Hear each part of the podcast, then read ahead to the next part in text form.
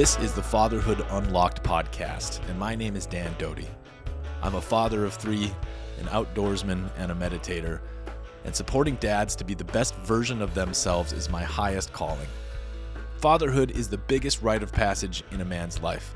It's our biggest opportunity to grow up, to wake up, and to learn who we actually are.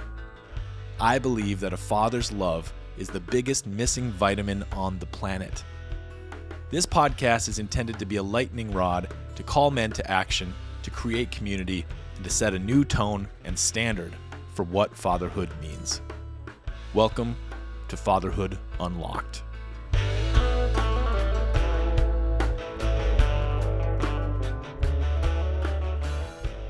And we're back. After taking a couple weeks off to, let's just call it summer laziness, I'm excited to be here with our first in person podcast on Fatherhood Unlocked. When I used to do my old podcast, the, the Everyman podcast, uh, I would attempt to get as many in person episodes in there as possible, and I always liked it. But it's been years, and I got to sit down with Ashley Brichter and have a conversation. And it was, as you might imagine, fucking awesome to be in person, to actually, uh, you know, connect. Ashley Brichter is the founder of Birth Smarter. She is an educator, a childbirth and parenting educator, and Birth Smarter is an educating education platform uh, about birth and parenting, and it's fucking solid. Ashley and her team offer online courses, on demand courses, and also in person courses, I believe, in New York City and Salt Lake City, maybe somewhere else too. But she has a, an incredibly sharp, solid, and I'd say powerful process and understanding, and just a whole program of teaching all the stuff that we need to know when we're becoming parents. And I want to make a note too, and, and you'll hear it in the interview for sure, but Ashley also specifically holds uh, a love and a care and an intention around fatherhood as, as part of the birthing and parenting process, which I appreciate deeply and we find real alignment on. So, just to highlight a few things as we go into this episode, there's going to be a lot of information here you know that that's right in the core wheelhouse of of what Birth Smarter brings about what Ashley's background is, a little bit of her story, and we also get into something called fair play coaching. And I don't believe we've talked about this on the podcast yet, but Fair Play is a book by a woman named Eve Rodsky, and I think it came out in 2018. Let me see, when did it come out? 2019. Fair Play by Eve Rodsky, and it is pretty important. What it is is a, systemized way to look through all of the work that goes into raising children and running a family and a home. And this is uh, has been and still is one of the hardest parts of my personal marriage and fatherhood journey where I think I am just as guilty as uh, anyone in anyone out there about being ignorant about all of the unrecognized labor that goes into running a home, taking care of kids, and all of that stuff. So, anyway, Ashley and I get into this towards the end of our podcast together, and I think I'd like to probably do some some episodes specifically about fair play and this concept. It's really important. It's really important. Um, so let's uh, let's pin that for a second, and I have a few announcements before we get into our conversation with Ashley. I guess I have two announcements. The first announcement is that we have just opened the first ever cohort of Fatherhood Unlocked Facilitator training. And the facilitator training is really a, a key linchpin in my vision and my plan to really build a robust community and a movement of uh, of dads and of, of men who are stepping up to really take on this new the, the new era of parenting the new era of fatherhood. And so the facilitator training is an eight it's an eight week training. It's online. It's going to be fairly intensive uh, but i do know that dads don't often have a ton of extra time so it's there's not going to be much work outside of the calls. But i'm going to lay out the very foundational basics of what it takes to support and facilitate and run a small group uh, a men's group a dad's group and so we're going to work with the themes that are alive in Fatherhood Unlocked and Father's Fire and Fatherhood Ready. And I'm going to teach the skills, basic skill sets model uh, and you're gonna have time to practice basic skill sets. So you can't become like the world's greatest facilitator in eight weeks, but the intention is to lay down very strong basic foundational skills, and then you get if you if you so choose, if you go down this path. Then I want to open up uh, facilitator spots for you in my programming and for Father's Fire, Fatherhood Ready. These are paid spots and to become fully certified as a facilitator, you need to go through the training and then do six months of approved uh, practice, actual live practice. And you can do that within my system if that works. So, super excited about this. This is something new. I've trained facilitators in other capacities, and I'm so excited to really put this. Uh, in play to put this practice in play and, and really you know it's just an opportunity to be a leader of men to be a leader of your family leader of community and honestly, you know, the the facilitators who go through this are going to get an immense amount of this is a this is a great way to do your own work as well. It's a great way to grow yourself. Um, you know, as you facilitate and as you lead, you get to uh, you know confront your own need for growth and own place to step up just as much as everybody else or more. So, Fatherhood Unlocked Facilitator Training, we start in September. Would love you to check it out, dandoty.com and look at Fatherhood Unlocked Facilitator Training.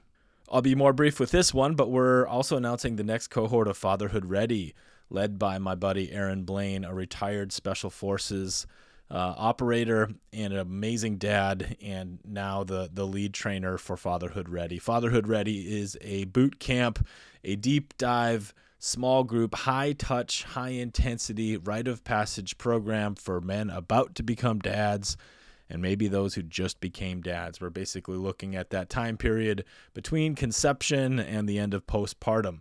But it's also been a program very helpful to men attempting to conceive or men who are possibly being pressured to, to become a parent or are curious about becoming a parent and wants to dive in, learn more, be proactive, and do some of the deeper work around what's necessary. Becoming a dad is one of the largest rites of passage that's around anymore, and it's usually done un, uh, you know, unsupported. Usually, life itself just kind of kicks our ass, and maybe if we get lucky, we mature and grow up and get our get our wits about us. Uh, this is a way to start that process in a really sustainable, uh, supported way. So it's one of my favorite things we're doing, um, and we're building a network of birth practitioners around the country to support us with this. Uh, as you might imagine, the the world of midwives and uh, birth professionals and all all are very very excited about this. There's a huge gap. There's a missing piece of fatherhood education and fatherhood readiness when it comes to birth and becoming a dad. All right, enough yakking about that stuff. I'm super excited to share this interview with Ashley Brichter, and thanks for being here.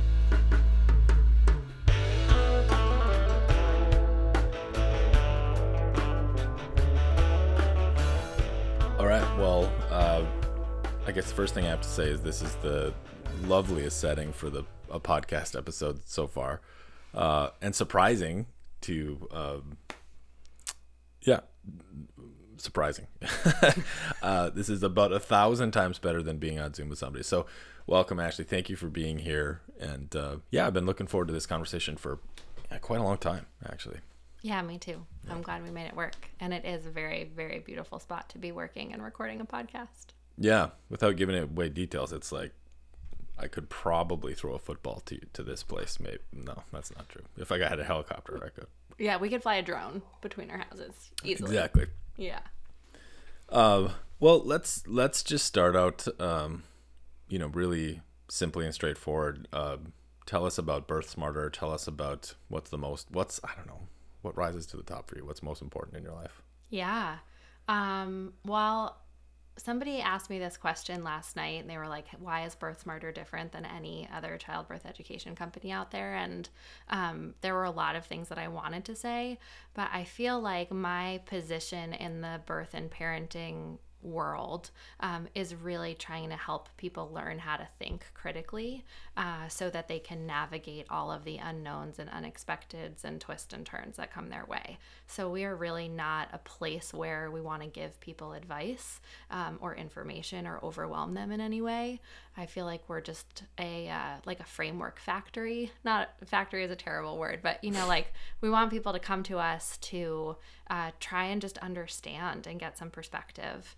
Um, and then the the reason I'm so excited to talk to you is because I think another thing that Birth Smarter does really differently is cares so much about partners and dads in particular. Yeah. Um, and the, I mean that's just woven into the fiber of every class we teach and every support group we run is that you know partners aren't important; they're essential and um, we want to support expectant fathers just as much as expectant mothers. Um, and that, out of the whole company, um, that is like my passion point. Um, so all the teachers have like a different target audience, and I mm. feel like I'm just so much trying to show up for dads for lots of different reasons. Um, but yeah, I think that's that's where we're at. So Birth Smarter is a childbirth education and postpartum support company and community. Um, for anybody who's having a baby and in the throes of those first, you know, few months. Mm-hmm. Um, I want to just ask why on the father thing, but let's we'll, we'll come right back to it. I'm curious what what led you. Uh, my, I think my basic understanding of who you are and your path. Uh, becoming a parent has has a big deal to do with this and and t- choosing this path and and creating this or i'm curious what you did before yeah what was your passion before i've actually always been on this path. Cool. So, becoming a parent, I think, solidified things that I knew about my interests and how I wanted to show up in the world. But um, for as long as I can remember, like every summer, I was always the person who was helping parents with their babies. Mm. Um, and I think very early I realized that I was less interested in, or equally interested, I will say, equally interested in playing with the babies and helping the parents. So, you know, in babysitting, if I could unload somebody's groceries or, you know, make mac and cheese or fold laundry, um, I could tell that if I took some of the burden off of parents, they did a better job um, and maybe like needed me less and really loved seeing the bond that parents had with their kids. So I've always been that babysitter cousin. You should train babysitters. you should start a babysitter school. Totally. I mean, oh, I man. like have had versions of those jobs, right? Growing up, I was like, okay, we'll all babysit me and my friends, or yeah. now I'll nanny, or now my very first business before Birth Smarter, my first LLC was called Managing Overwhelming Moments. Yeah and um, essentially it was i think my tagline was like life support for new york city's high impact women um, nice. and so it was a little nice. bit it started as nannying and then i was like well i can be a personal assistant and then i can also cook and then i can get your car fixed and then i can help you file your divorce papers and whenever someone was parenting and just like strung out a little bit, I was like, I can figure out how to help you here. Like a mother's um, helper on like on steroids. Juice. Yeah, totally. Wow. And then I fell into explicitly doing doula work, postpartum doula work, and huh. birth doula work. Um, and from there, I found childbirth education. But so, cool. with this interest, with being passionate about families, I really thought as a young woman, I had to be a classroom teacher. Oh. Like, I didn't know that there was another path. So I always played school um, and then went to college and got a degree in education and a teaching certification and loved thinking about sort of pedagogy as an art form, right? Like, how yeah. do we craft lessons? How do we get people to learn and remember? Um, and with that, have always actually really loved marketing and like being a consumer of advertising and being like, oh, that's such a good ad. They got me to think that thing. And now I know that they got me to think it, so I'm not going to buy it. Yeah. But like, they did a good job. Yeah. Um, and, and in a way that I wanted to communicate as a teacher, right? Like, um, I want to get someone to think a very particular thing in a yeah. way that makes them feel um, lighthearted or funny um, or heartfelt. So I think what happened when I became a childbirth educator is I realized all of the knowledge I had about parenting and little kids and support in this period of life, I could turn into group lessons. Amazing. Um, and so And did you teach in a classroom? Were you? Did you do this Yeah, straight up I did. in the city in New I? I didn't teach in New York City. I taught mostly in Philadelphia, Okay. uh, in and around Philly. And um, part of the reason that I went into doula work is because I couldn't get a job in New York City. There were a bunch of hiring freezes when I graduated from college. Um, and so people were like, we're not hiring any new teachers for a year or two. Um, interestingly, unless you had done Teach for America, So that's what I did in New York City teaching fellows. yeah, right. So my husband did Teach for America, and I, the moment I graduated from college was actually really interesting because I had for four years really dedicated so much time and energy to teaching in Philly schools. Um, and got my teaching certification the traditional route and was so committed to being in the classroom. Um, and then I couldn't get hired in any of the schools that I wanted to get hired in, but Teach for America and Teaching Fellows got all of their students in because they had that sort of contract Sure. and they had all of this expertise, content expertise, and no teaching experience. and I was like, something about this feels really wrong to me. Yeah. Um, and it's actually a really interesting point because Birth Smarter's success, I think, is due in large part to the fact that we are all educators as well as experts. Cool. Um, and so it's like you can take a class with a labor and delivery nurse if you're going to have a baby, um, and they might know a whole lot about how birth happens in a hospital setting. Yeah. But if they don't know how to teach you, um, you're not going to remember any of the information. Brilliant. You know, I, ju- I- I just made a connection I've never realized before. But so, you know, the Teaching Fellows program was like Teach for America, where, like you just mentioned, uh, I had no experience, right? Like I was in the classroom. Uh, I think the day before I took a single class, right? Before I was educated in any sense, which is crazy. That That's not true. We had a little Yeah, they orient thing, you. Right? Had, we had Yeah. orientation, but um, but I never realized that there's a to me there's a corollary there about becoming a parent, which is you know I was thrown into this position as a teacher in that unique context, and and you know the being thrown into the role of of a parent, you know, is one of the basic reasons that I'm so passionate about you know speaking to dads and, and doing the work specifically for fathers just because it's it, uh, i mean this is somewhat simplistic and even pollyanna but i i just can't quite square it how the difference between how every dad i ever talked to you ask them what the most important thing is in their life and it's being a dad it's their children. And the square that with the amount of time and energy and training and practice and even just talking about you know it's like whoa it's so strange. I, I just think it's such a strange Yeah. thing I think that's really interesting. I mean, that's so much of why I wanted to pitch this conversation, right? Is Yeah. how do dads get access to information and training in Yeah. Mm-hmm. a world that is talking to moms? Um, and I think the other thing I'll say about my background and interest is that um, my parents got divorced when I was seven. Mm. Um, and so I think that that played a really big role in me being the only girl in a family of divorced parents where I wanted to do a lot of caretaking for each of them from a very early age. Um, and paying attention to like how I could make their lives easier. And in particular, I think I thought a lot about my dad and Yeah. I was like very aware of what it meant for him to be a father and things I wish he did or things I noticed that he did.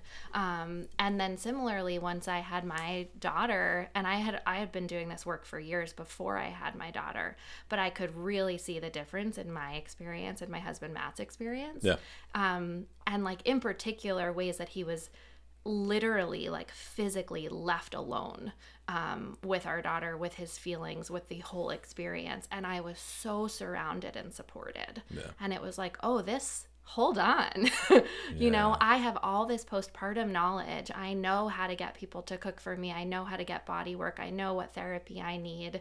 Um, and matt is literally sitting alone holding a baby with all of the pent up fears and feelings and emotions and you know witnessed and secondary trauma like all of it. Yeah. and nobody was like hey how are you? Yeah. Yeah well said. I you know extrapolating on that sort of as an archetype, right? I think that's that's actually an image that would maybe go on the album, the cover of this album, right? Dad Yeah. alone in a room with child and a trail of unspoken or unrecognized or unpro, you know, just I don't know, an inner inner world of uh I don't know, I could say some dramatic words like desperation and things, but you know, they might fit. I think times. that they might fit sometimes, right? And that's what feels like that's what I see facilitating dads groups for Birth Smarter and just working with more dads um, with fair play coaching and things like that is they are they are interested in rising to the occasion. Yeah. They are so willing Yeah. and so alone. People are like, well, y'all should do more and do better. So do it, but we're not going to give you any help and we're going to like micromanage and criticize you and get real way. pissed at you along the way Yeah. or whatever right Yeah. i mean yeah Right. So we want you to like do all the work and also we know you should have feelings but we don't have any attention for them. Yeah. Um so sort of like figure it all out alone. yeah yeah well i mean partially in response to that is you know um, we haven't talked in a while but you know since since we've connected uh, you know my my main community now it's called father's fire. It's it's like the just an ongoing online men's group community for dads uh, for all those things. And and the i think we i think this was alive when we spoke but the the fatherhood ready course is is beginning to scale which is the beginning of uh, you know the the it's not a boot camp. I hate that term but it's like the it's the initial training right? But what i'm most proud of and it's just a small detail but what i'm most proud of is that when guys get to do that first uh, group training together for fatherhood ready as they're becoming a dad then they get like you know several months free to be part of the larger community. So they, they just like slide into this community of dads Yeah. doing the thing. But um that's where conversations like this come in because you know we're doing our best. We're I'm you know doing my best to get all the information but man we, you know, we have a lot of catch up to do. We have so much catch up to do on so many fronts. And um, so I'm just deeply appreciative of uh, yeah of your of your attention and your care to it. Because you know I I it's easy to um, for me and I don't know if this is true or not but so it's easy for me to externalize um, the point here in a sense. Like of course dads we need to you know grow and mature and get better and do our part in all this but it's easy to be that well it's for them. It's for our partners. It's for our kids. It's for all these things. But god damn it we need you know we we we, we need it too. And i think it's i mean that's probably just part of my own psychology. It's uh um you know i am overwhelmed getting my ass kicked as a dad Oh, today I am right overwhelmed now. at getting my Yeah, ass kicked yeah. as a mom, and I Yeah. feel like that's what I say in my groups all the time. Is um, this is not to be sort of like incredibly egotistical, but if I can't manage the day to day, like y'all, I have I know so much. I have so much perspective. I have so much wisdom. I have all of the things in my corner, and I cry like hit breaking points and cry and cry in front of my kids and I'm like, "Y'all, I can't. I can't deal with your feelings. Yeah. I can't deal with your needs. I need some time alone. This is kicking my ass, right? And so if I can't do it um, in the way that Instagram says I should, in the way that the Yeah. books say I should, nobody can. But also, it's a reminder for me that that nobody can, right? That's the that's the part of the system that I think is really important and like how the cards are stacked against us. Yeah. And I think so the two things I wanted to say in terms of the framework that we use, this birth smarter perspective. One term that we use is the pregnant opportunity. Um, and it's exactly what you were saying, right? Where we get, we have a window here when we have kids where we uh, are invited to do this work. yeah Um, and it's really easy to think, well, I can do this work for my kids because I want them to have a better childhood than I did. Or I can do this work for my partner. But really, we get to do this work for ourselves. And all the lessons of, you know, becoming a morning person or having a functional body so that you can keep up with your toddler who's going to run away um, or keeping your cool when somebody makes you really frustrated. All these th- the lessons we get to learn because of our kids Yeah. help us become better versions of ourselves as people. Um, so that one idea i think is really really helpful. Like how can we bring it back to making this about us? And then the other piece is we have this framework that we use in all of our classes. And so, picture a Venn diagram. Uh, and basically, we say there's no right way to do anything. But in order to find your path or your right way, we look at the intersection of what is the physiological process, like what's the science, what's happening, what's the societal context. Mm-hmm. And for there, it's like, hey, capitalism in 2023 is pretty shitty for parents Yeah. for lots of reasons. Yeah. Um, and then what's your personal circumstance? What are your values? What's your experience? What are you bringing to the table? Oh, I like that. you know and so mm-hmm. right in the middle it's like all right well i get that like you know i have a baby and they have these needs here's the, what society is asking me to do i have to make money or i have to move or i have to mm-hmm. do whatever and here's what i care about um, and so you might make one choice and your friend might make another and both of those are great Yeah. right but it is really helpful to know that like there is no success or failure um, even if things are really hard if you're on your path it can still be like what you're supposed to be doing that day Yeah. No, that's a really helpful framework. If I feel, do you know Rochelle Garcia? Yes. So they go. So I've been, I had her on the show and, and we've been chatting and, you know, she just has one lens on it, but the, you know, the physiological lens is, is how she begins. And, uh, that's been huge in our dad education and dad groups is just, man, like uh, the more cohorts we, we run and the more I learn about physiology and postpartum and pregnancy and birth and all of this stuff, it just feels like, I mean, maybe it's true about all education, but it, it just feels like, holy crap, like we are being, like, why, why are we only aware of this small amount of, of what's true? Again, I don't know if I'm articulating this well, but I'm blown away by how much I don't know constantly, right? And trying to help find educators and bring educators in is is wonderful. Um, the societal context is, uh, I, I think I spent a lot of time on this podcast sort of exploring that and trying to find a baseline. But um, you said that things are, and I don't want to spend too much time on this, but things are stacked against us in this moment in time. I'd, I'd love you to flesh that out just a little bit more and hear your perspective Yeah. because I think it's critical. Yeah, I mean, and I think so that's true for all parents, right? Um, but I think when it comes to sort of perinatal health, um, we get a ton of care when we're pregnant uh, for for the pregnant parent. So there's a lot of prenatal visits, but it's within an obstetrical model of care where we're not looking at the whole person. So from the beginning of pregnancy, we're really monitoring a fetus's health. So there's nobody out there saying, "How are you doing? Are you ready to have a kid? Do you have your life, your mental health, all of this set up?" Yeah. Right? Yeah. So like I feel from the very beginning our society is like, we want to make sure that your baby is alive. Yeah. You know? like Yeah. that's it. yeah. Right. Um, and that's how most people go into prenatal classes for childbirth ed. You know, like we we will teach dozens and dozens of people a month, and we say to them, "What are you hoping for?" Mm-hmm. And nine out of ten say, "Healthy mom, healthy baby."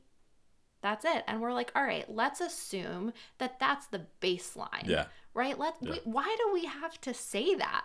Yeah. How about in the United States in 2023, healthy mom, healthy baby, healthy parent, healthy baby is basic. Yeah. And then where can we go from there? I'm really hoping to have a, an experience in the birth room where I bond with my partner. I'm really hoping to find my strength. I'm really hoping to find my voice. I'm really mm. whatever. Right? We can reach for the stars here, I think. It's a low baseline, but it's also a baseline riddled with like panic and fear, Totally. right? Totally. Like, ah, baby might not, ah, you know, it's wild. Yeah, so we we have a society that from the get-go is scared that something is going to go wrong. Right. And then the fear mongering is throughout. So we're sort of breeding people to be anxious parents. And We gotta stop that. Seriously. yeah, we do. Let's I think stop it takes a lot of people. You know, my uncle looked at my husband and I, and in particular, he looked at my husband when I was pregnant, and he just sort of had this like calmness in his body. And he said, This is the best thing that you will ever do Yeah. having a kid. Yeah. And he was the first person in months that looked at my husband and said so sincerely with his whole body, like, this is going to be positive. Intentional Fathering is an audio course that we have created and recorded. And it's something that you can do to work with me and work with this content and work on your life as a dad without uh, any interruption and without needing to wait for things to happen. So it's an audio course that de- that's delivered right to your podcast, your podcatcher. So whatever you use, Spotify, iTunes, whatever, it's delivered right there. And it is a deep dive solo exploration course for you to do some meditations and do some journaling and take on some challenges and learn some new sp- pers- and learn some new perspectives and tools about being a dad. Being intentional means you're slowed down enough, you're paying attention enough, you're looking into the future, you're being proactive and not simply reactive. And it's critical, critical when we're having these little kid kids around, we're building our families, we're trying to do our best in this chaotic world. Intentional fathering, you can go to dandoty.com, follow the link to intentional fathering.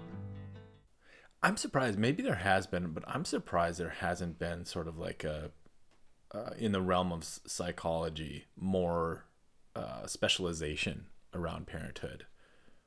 You know, I mean, it's Well- 2023, right? Like, like I'm getting into this and I'm looking, I'm like, man, it seems like fatherhood's a pretty big rite of passage that changes a man fundamentally and makes him completely, you know, gives him an opportunity to grow up in a way he maybe never could in other way, but we don't ever fucking. It's like, what is Yeah. going on? Well, you know, but the same thing happens with mothers. Yes. Right? So, you know, there are all these Instagram memes now too that are like, um, uh, you know, like you, good job, mama, you've got it. Like, you know, and they're like, that is. A, it's a consolation prize to a society that's not showing up. So it starts in prenatal care when we just want a baby who's alive. Yeah. Then there's no postpartum health care, right? You get to see somebody six weeks after you have a visit, after you give birth, sorry, for your six week visit. Um, again, no wraparound coverage, no consistent mental health care, no lactation support, no pelvic floor support, um, and then the lack of parental leave, right? And so and I think that is when you do look at fatherhood research and engaged partnerships, we're mostly seeing it in countries in Europe that have leave that both parents can split. So if you have 20 to 40 weeks of paid leave, yeah, yeah, and most parents are choosing to split it, I think the primary um, shift where I see parents really collaborating and dads who are like plugged in and get it from sort of a fair play mental load perspective. They mm-hmm. like know how to show up, not just like babysit, right? But parent is when they have time alone with their kids. totally. And so if you have a parental leave situation where, you know, birth parent is home first and then they go back to work and then dad's home and he's like, "Oh my gosh, I have a baby and I have to feed them and I have to put them to sleep and I have to pack the diaper bag and nobody's going to do this for me." Yeah. right? Then they figure it out. And I think a lot of times what happens in the families that I see is um, from a very well intentioned place, there is a lot of maternal gatekeeping that happens Yeah. because dads go back to work first. Totally. So moms figure it out, and then you come to a Saturday and you're like, Can you please take the baby? But let me tell you these 20 things to do because you don't know how to do them. And it's like, Well, nobody told you what to do. Let me You figure it ha- out. Yeah, you had trial Yeah. by fire. And so I know it's uncomfortable, but I'm constantly saying, like, leave the house and let them figure it out. Like, they're going to be okay. And actually, it's going to be better in the long run. See, we could already start building just like a, a simple, like I almost see like a little card that goes on a fridge, like the the ten things dads need to pay attention to, beyond the fucking car seat, right? Yeah. You know, totally. Be Build the be there at the you Yeah. know be there at the birth. And, um, obviously, generally that's understood, but like be there, right? Yeah. Like, yeah, X amount of days solo parenting before X date. So, you know, Mm, I love that. right? Something Yeah. like that. Because anecdotally, I mean, this is this is this is sustained that in you know with the dads I work with when they get an opportunity to be alone with the kids, it's the greatest. Like it's wildly enjoyable. It's Yeah. deeply fulfilling.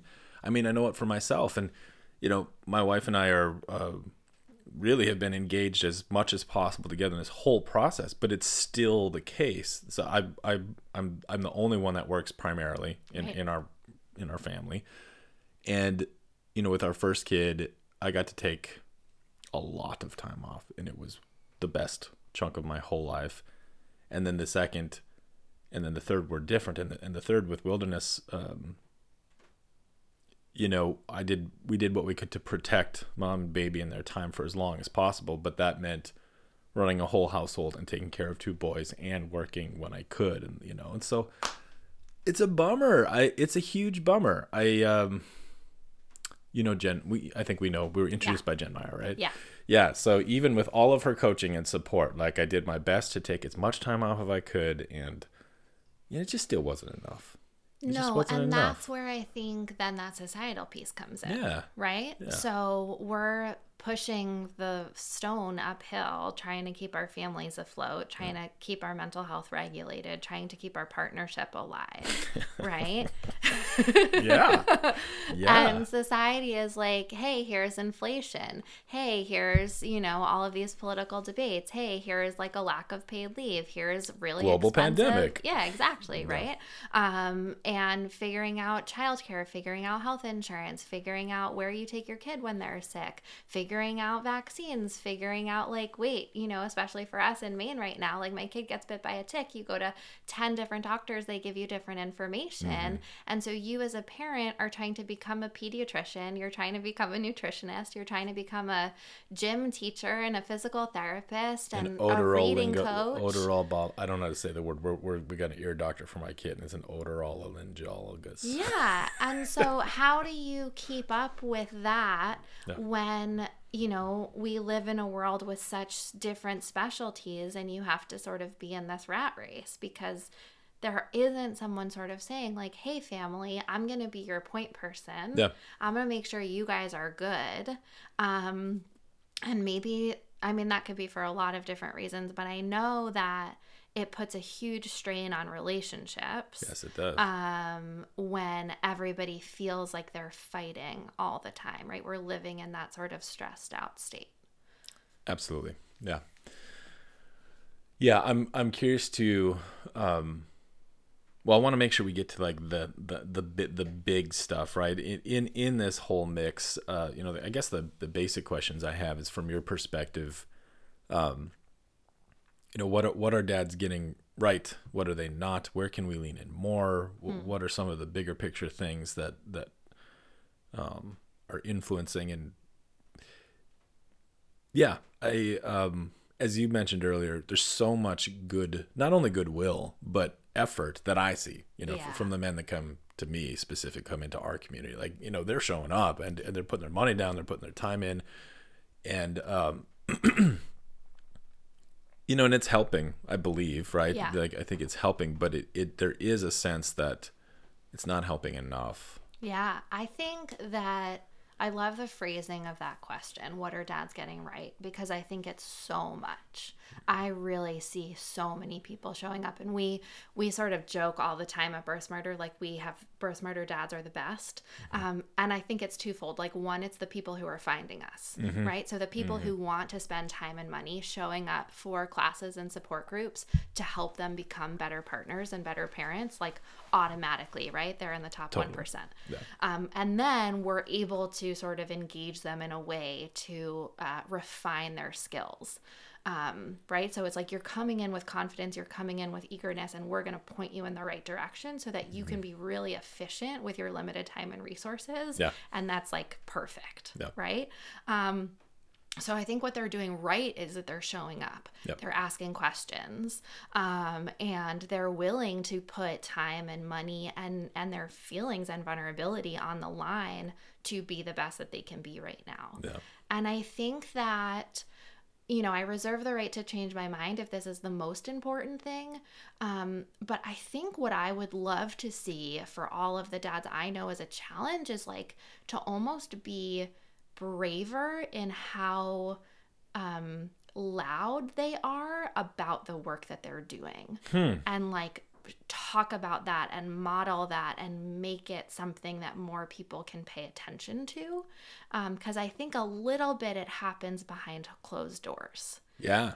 So more societally loud, more community level loud. Like Yeah. be the example in a louder, more more clear way that can Yeah. be seen and heard. That yeah. Right like Yeah. hey i'm taking paternity leave this is why i'm Yeah. taking paternity leave this is what i get to do right now Mm-hmm. um, and i think we need more of those voices in public settings and in just in our communities, right? If you're sitting at a barbecue and you're like, let me take the baby and put the baby in a carrier and put the baby to sleep, being like, look what I get to do as a Yeah. dad, right? Because I can parent. And like, Yeah. I don't know if it has to be in a joking way or a sincere way, but like making dad parenting really visible. Yeah. Um, yeah. You know, it's really interesting. So when I work, uh, you know, part of my work, I work with executives as a consultant or a coach, right? So I'm paying, putting all my attention onto their behavior, their beliefs, all this kind of stuff. And there's this interesting thing that I've noticed, which is it seems like when an individual makes behavioral changes, sometimes it takes some time to catch up their understanding or belief or identity. Um, there seems to be a pattern there. It's interesting about fatherhood too collectively because, I mean, I, first of all, here on the little quaint coast of Maine, I, I've said this a few other times probably on the show, but the level of dadding going around here, and I mean, listen, I'm talking small, like we're in a Montessori community, then we're in a Waldorf community, right? And like s- small scale. Yeah. But in those scenarios, like holy crap, like like A solid A plus Yeah. dads like happening. And um, you know Kimberly Johnson? yeah.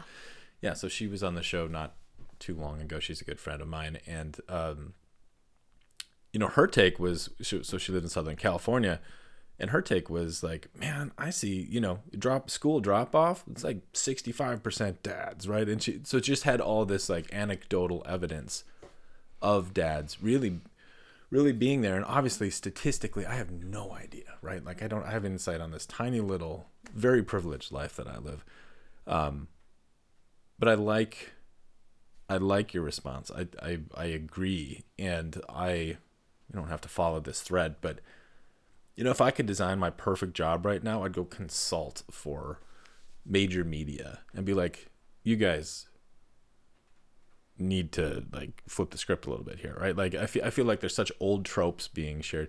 You must know Josh Levs. Do you know Josh? No. Oh man, you got to know this guy. So I interviewed him yesterday. He wrote a book called All In. Mm-hmm. He collected like the world's greatest data set about fatherhood and parental leave. All, no, you got to know this guy. I want to know him. Yeah, yeah, I'll introduce you. Um, his quick story was that he was at CNN as a, I think as an anchor or a correspondent, had a birth coming up, and uh, requested leave, and they had a 12 week leave policy for literally everyone except for biological fathers.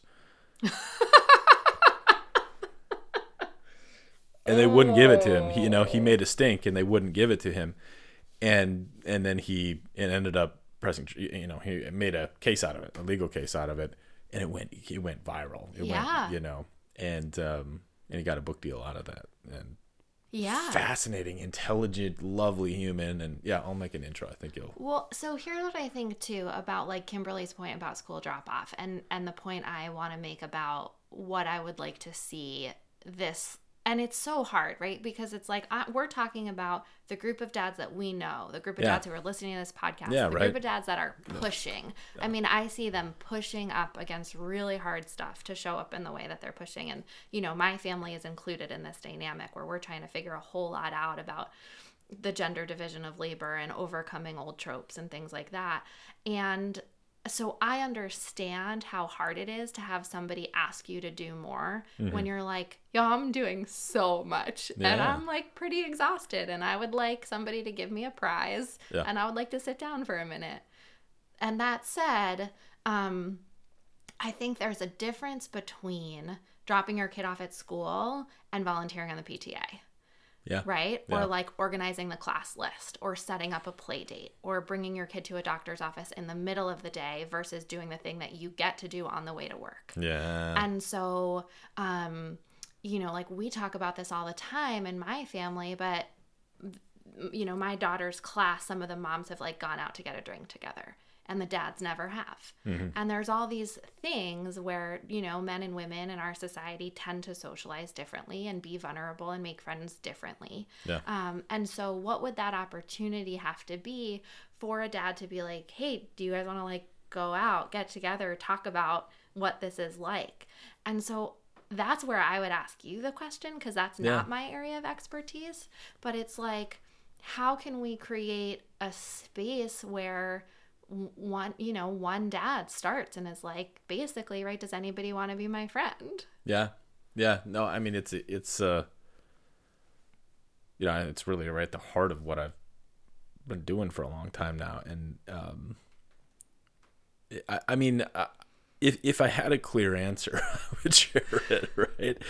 Um, part of what's underneath it is that I actually think that fatherhood makes a real opportunity available, a more reachable opportunity for men to soften and reach out and be more community focused and to talk and to feel, you know, all, all of that part, which has been so substantially socialized as, as not. Um, and, but we're also talking about right now, like the generations kind of behind us. I, I think it is different, right? So sometimes I wonder if we're just like talking to this layer of history that's just you know my generation. I, that's probably not fully true, but I wonder about it.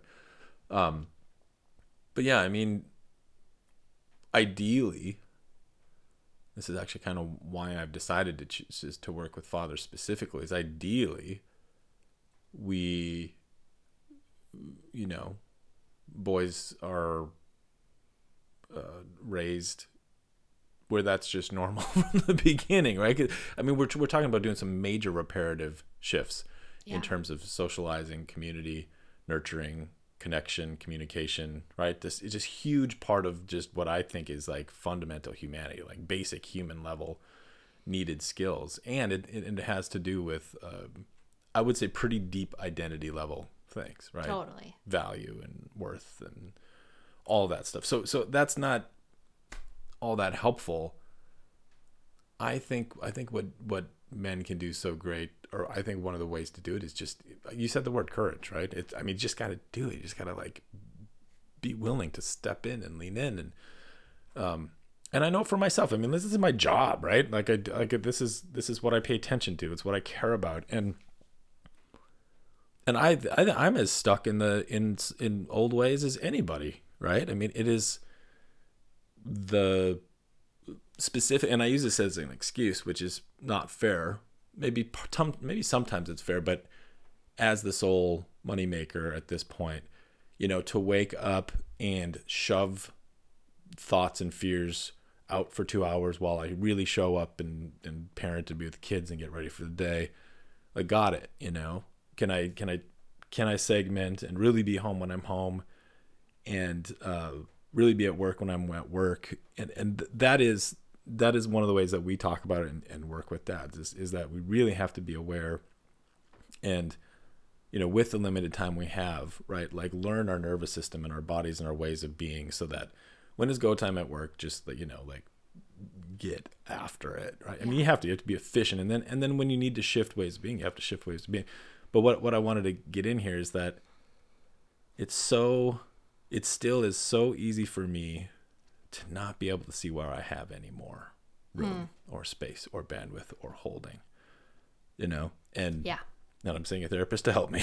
I mean, because I mean, there there really is a, uh, um, a uh, and I'm I'm so curious what you think, but I just I just feel like it's an unwinnable race. Oh, totally. right? It's an, totally. It It's an is, right? unwinnable race. Yeah. Yeah. But I think, well, Hmm. I'm so torn between it. It's a totally an unwinnable race. And also, like, what on earth is our idea of winning? Yeah. Like, what is our idea of winning that we don't have to work, that we don't have to like deal with feelings, that we don't have to put our kids to bed, that we can like sit and read a book and drink a beer and like chill? Like, how is that winning for hu- humans, Yeah, right? yeah. We should be moving our bodies all the time and interacting with each other all the time and facing struggle all the time. Yeah. And like, winning is getting to play. Yeah. Right? Like as long as you're playing, you you're not dead yet. So I don't know. I'm like really stuck between for sure nobody's gonna win and also like, yo, we're all winning. yeah. I don't know. No, I hear you. Yeah, that resonates for me for sure. Yeah, and I think a little bit that's us getting caught in this generation, right? Like I think we have that. We have that idea of success or failure. And like that's what we're fighting against so much. There is no success when you're giving birth. It's not vaginal or cesarean. It's not medicated or not medicated. It's not formula or bottle feeding. It's not your baby sleeping eight hours straight. There is no success or failure. Yeah. There is just living this life that is really messy and different for all of us. Yeah. But I think I wanted to go back because you talked about recognizing your your patterns and sort of what comes up for you. And I think what's really interesting about the conversation between sort of motherhood and fatherhood as they exist right now is a really huge shift for me and my family, and therefore in how I paid attention to dads at Birth Smarter, was recognizing how destructive my first two to four years of motherhood was for my marriage. Mm. And like being able to notice that and sort of say that publicly and say that to my husband was like, oh, it wasn't all your fault. It was mostly your fault. mostly it was you, but like a little bit it was me. And so I very much um wanted to identify as the martyr mom. Mm-hmm. I wanted to do all of the things for my baby and cook and clean and grow a business, mm-hmm. right? Because I was raised as someone who was like, you can do it all. Yeah. And um, not care that I had a partner who was not pulling his weight. Because, yeah. like, I could pull all the weight because look how strong I was. I'm so curious about the fair play coaching specifically. Yeah. Because as we have this conversation, the the what comes up in my head is like, man, I wish there was somebody who could look at this with us. Yeah. Like actually look at it. Yeah. And is that what you, is that That's what, what do? we do Well, now. we got to do that. My yeah. wife and I got to do that. Let's do it. Yeah. Let's do a do podcast coaching session.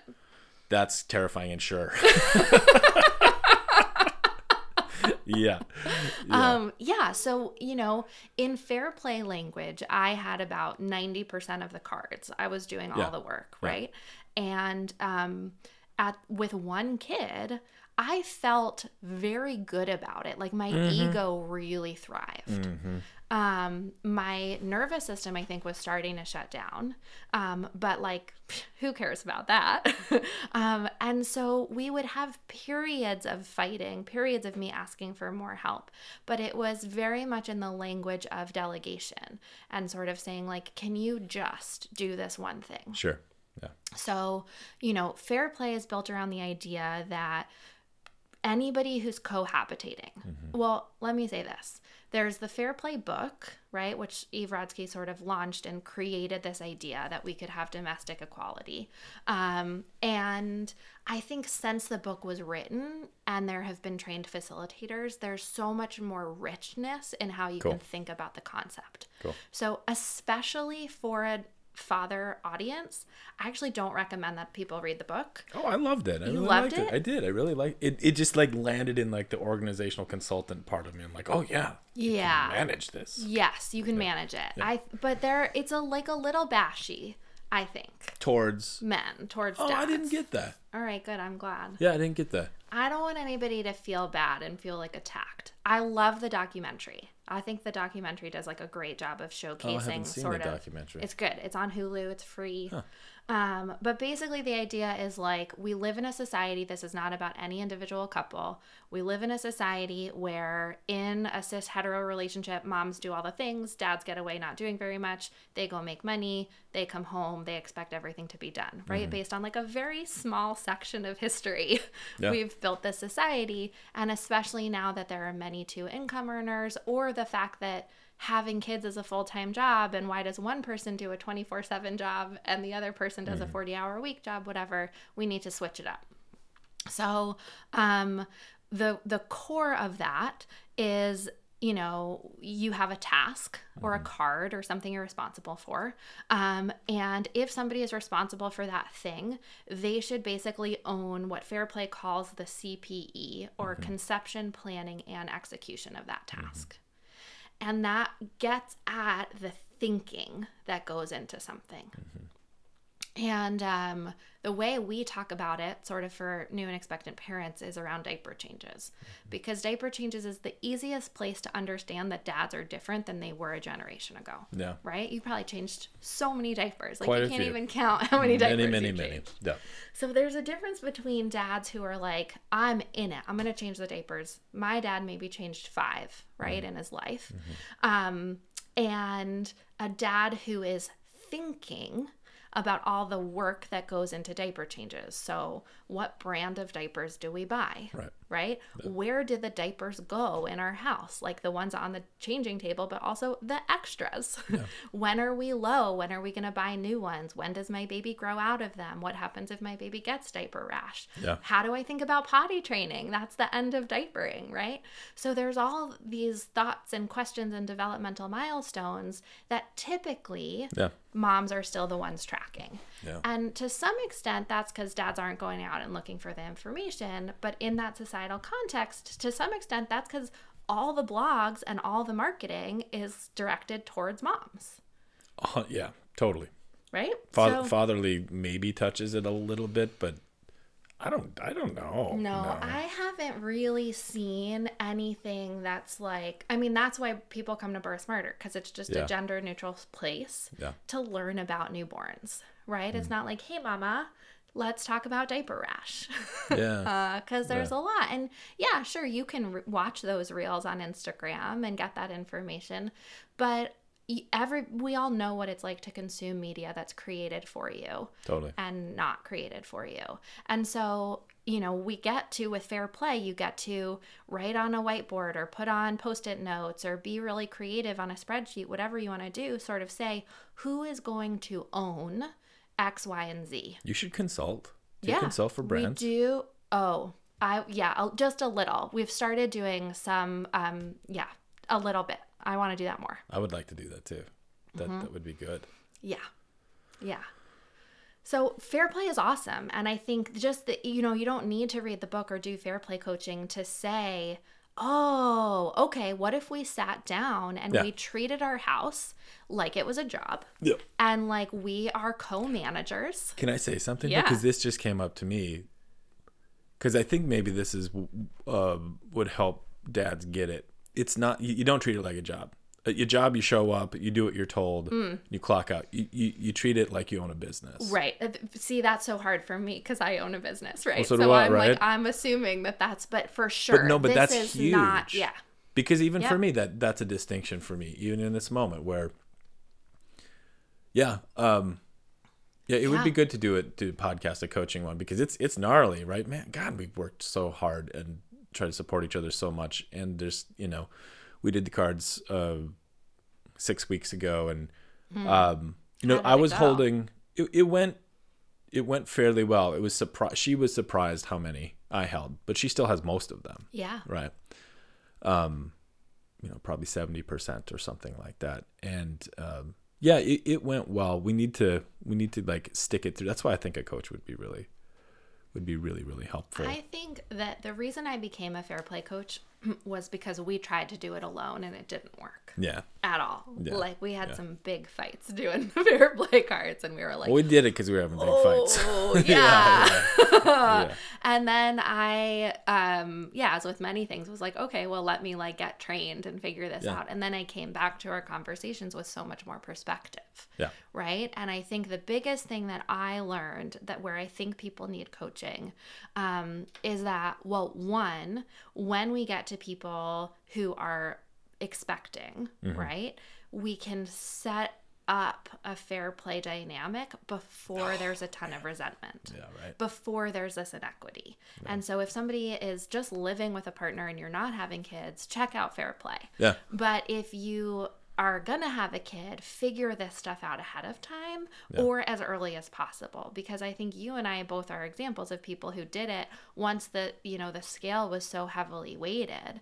And then what happens is you're trying to weed through all of this resentment Yeah. and all this history and you really need to start fair play on a level playing field of like we are two people that have the best intentions and are going to show up here And Yes, please. yeah, right. um, and so like let's go to our separate corners with our friends or our therapist and Yeah. like really fucking complain.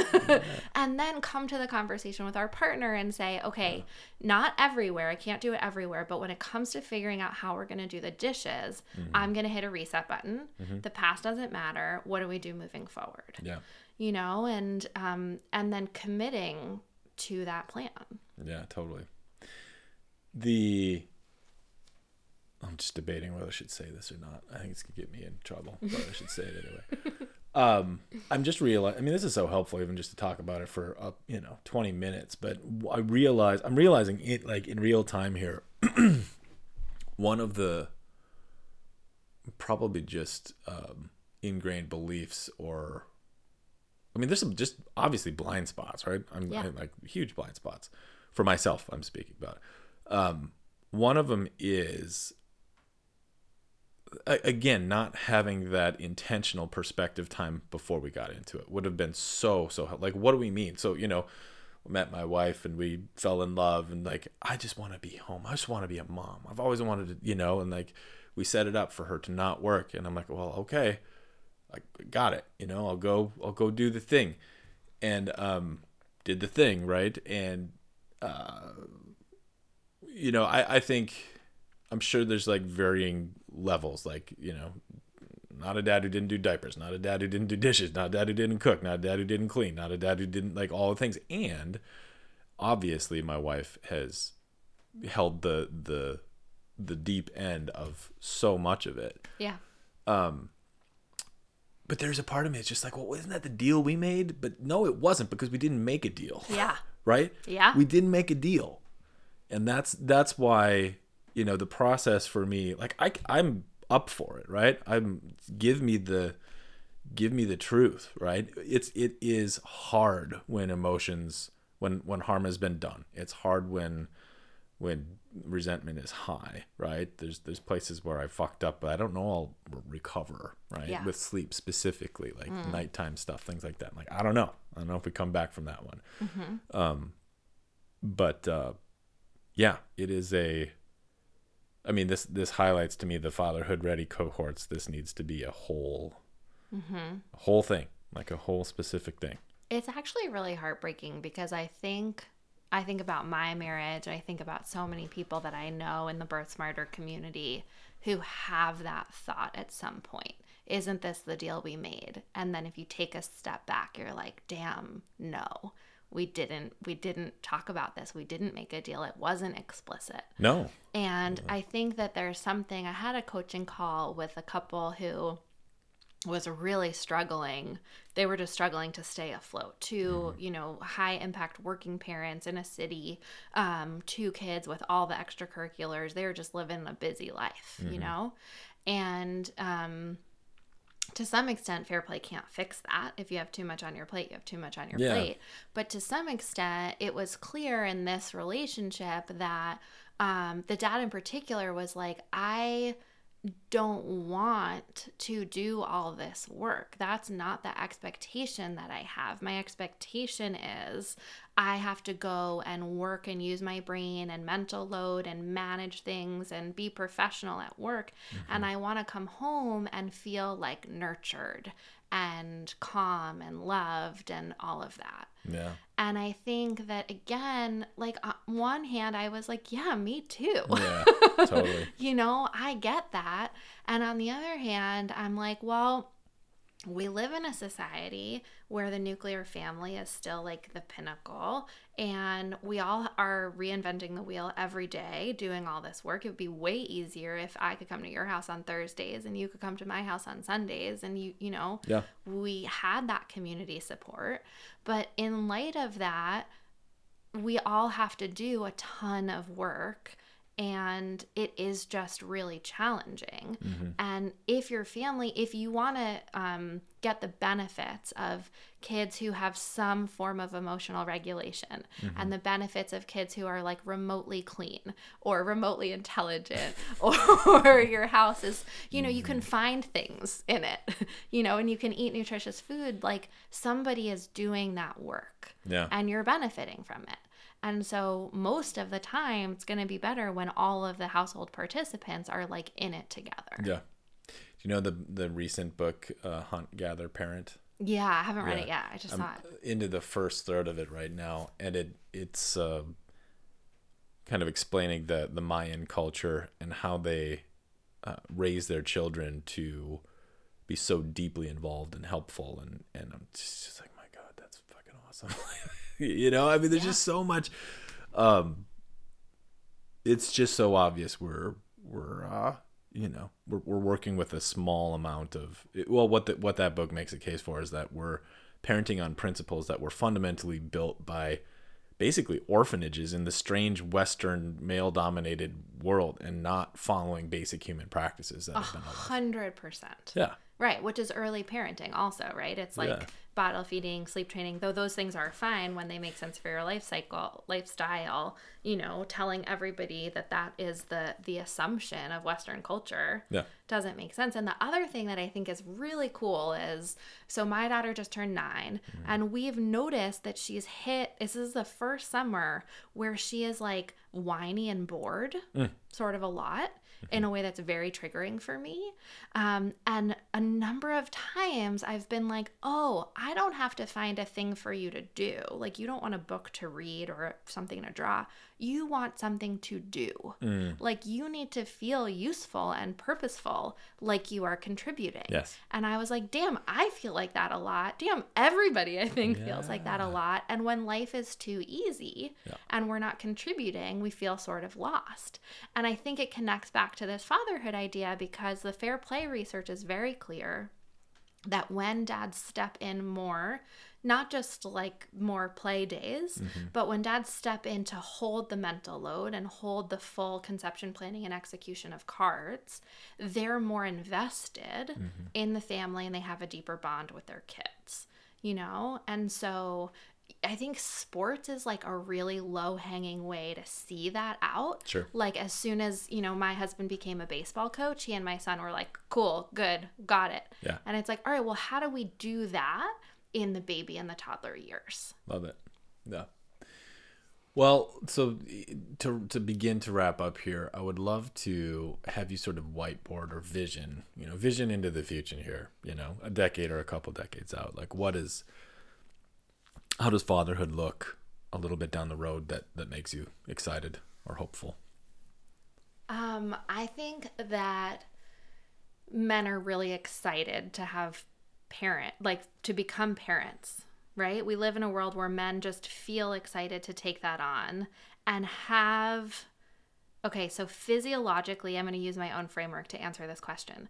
Physiologically, humans are taught what it means to have a kid, mm-hmm. right? What does pregnancy look like? What is that journey going to be? How do we think about health and wellness and support in terms of getting ready to like welcome a kid? Because I think people are going to become a lot more intentional about whether or not they want to have kids in our society. Mm-hmm. So I hope that comes with a lot of learning and a lot of opportunities to to embrace sort of you know like a whole not holistic lifestyle but like a okay who do we want to be before we become parents um, so I, I hope that there's some sort of health and mental health men's work that goes into it Yep. right and then I hope that they learn a lot about babies. Um, and I think part of that comes from asking young men to spend time with kids. Right? Is not to be like, oh, that's not my thing, but like Babysitter sitter training, right? Babysitter training for boys. Yeah. That'd be rad. To seek it out, you know, hold babies, go hang out with your cousins, babysit if you're given the chance to. I hadn't held a baby till I was 29. Yeah. I moved in with a couple in Brooklyn who were friends of mine who had a kid because I realized that, and I'm like, this is this is not gonna. Like, Yeah. I need to hold a baby. But you're not unique. You know, we teach 38 year old men having their first kid. They're like, I've never held a baby. I've never changed a diaper. Yeah. I'm like, yeah, it's going to be hard for you. You have no experience here. Right. So, like, I want, I would want men to go and like get some baby exposure. Um, We and should create um, um, Airbnb for babies. I could use some extra cash. Come, come, come hold oh, my Oh, toddler. Or like a cat cafe. like you can get a coffee and hold my baby. for high dollars, for big dollars. Yeah. Well, I don't know. I mean, I think part of it too is like, I don't know if you could actualize this with your groups, right? But like saying, hey, dads, bring your babies. And then a bunch of these expectant fathers are going to come hang out. Exactly. Yeah. Ooh, yeah, yeah, yeah, yeah, yeah. Right. And just get these like fresh newbies to be like, all right, here, look, I got a baby in a carrier, I got a toddler, and I need your help, person Isn't who's that about to have a baby. That's perfect. That's fucking beautiful. You just imagine like a, a men's gathering to hold babies. Like that literally breaks down the the patterns Yeah. And like, in real time. like think about you know not everybody is going to know what i'm talking about here but i see tons of pictures on social media of all these women's retreats or all these pictures of like moms holding their babies right like let's let's get some art out there with Yeah.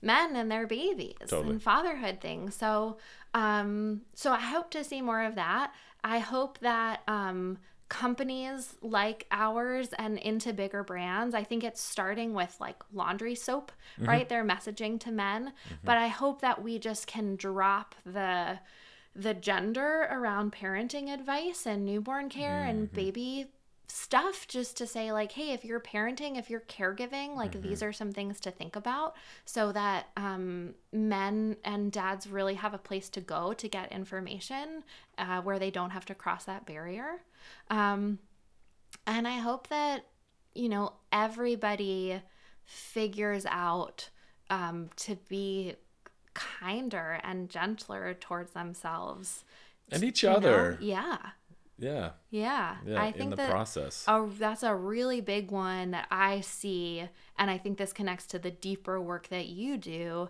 is just taking hits of I'm not good enough, I'm not doing this right, somebody is mad at me, and internalizing all of that is this really ugly self fulfilling prophecy at the beginning of fatherhood.